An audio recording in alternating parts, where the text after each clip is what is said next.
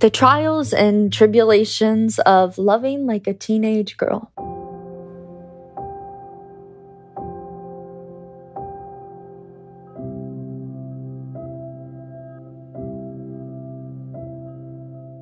You will not be the first person that you fall in love with. You will love the boy that burns your boundaries to the ground with the weaponization of words that he does not mean. He will make you feel lightheaded with his attention because feeling this special cannot be an accident. When the headache from the smoke makes you fall from cloud nine, you will realize that the flames have reached the attic where you hid your daydream desires. It'll be too late to leave without any burns. You will love the girl that teaches you how to hide your scars with perfectly placed accessories and deceptively designed origin stories. She will make you feel normal by poking and prodding her own permanent imperfections and encouraging you to engage in a game of galvanizing others with your trauma. When your secrets spill out of her smile to secure her social standing with strangers, you will remember her promise of sisterhood. You will not say hi to her at school anymore.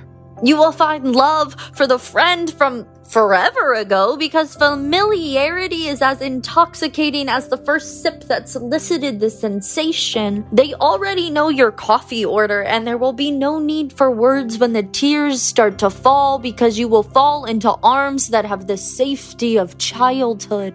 The day they tell you they caught feelings and show you a social media site instead of placing their lips on yours, it'll make you topple like a toddler level temper tantrum.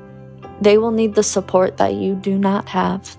You will find the beauty in scraping your knees from falling because this is the age your mom met your dad.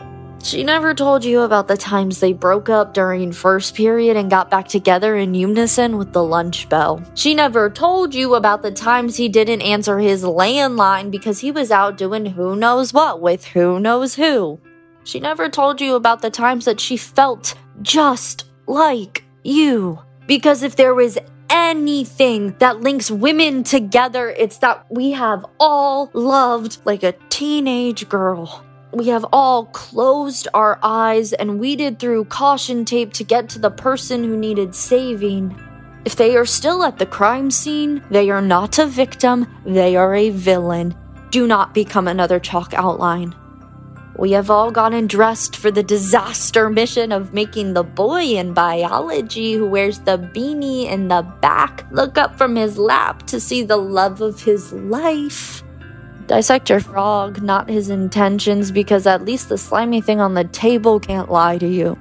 We have all posted a Snapchat story hoping they glance at our glory and have to penguin slide into our messages. You are not Jay. They are not Daisy. A green light does not always mean go.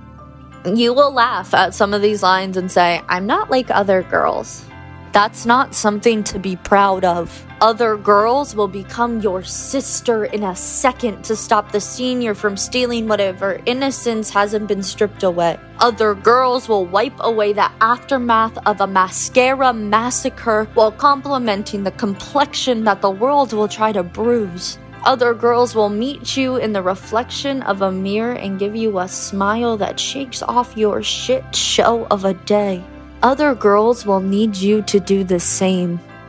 You are not the first or the last girl who is grappling with the grief of getting dragged through the dirt by destiny. The origin stories of all the best heroes never have a happy beginning.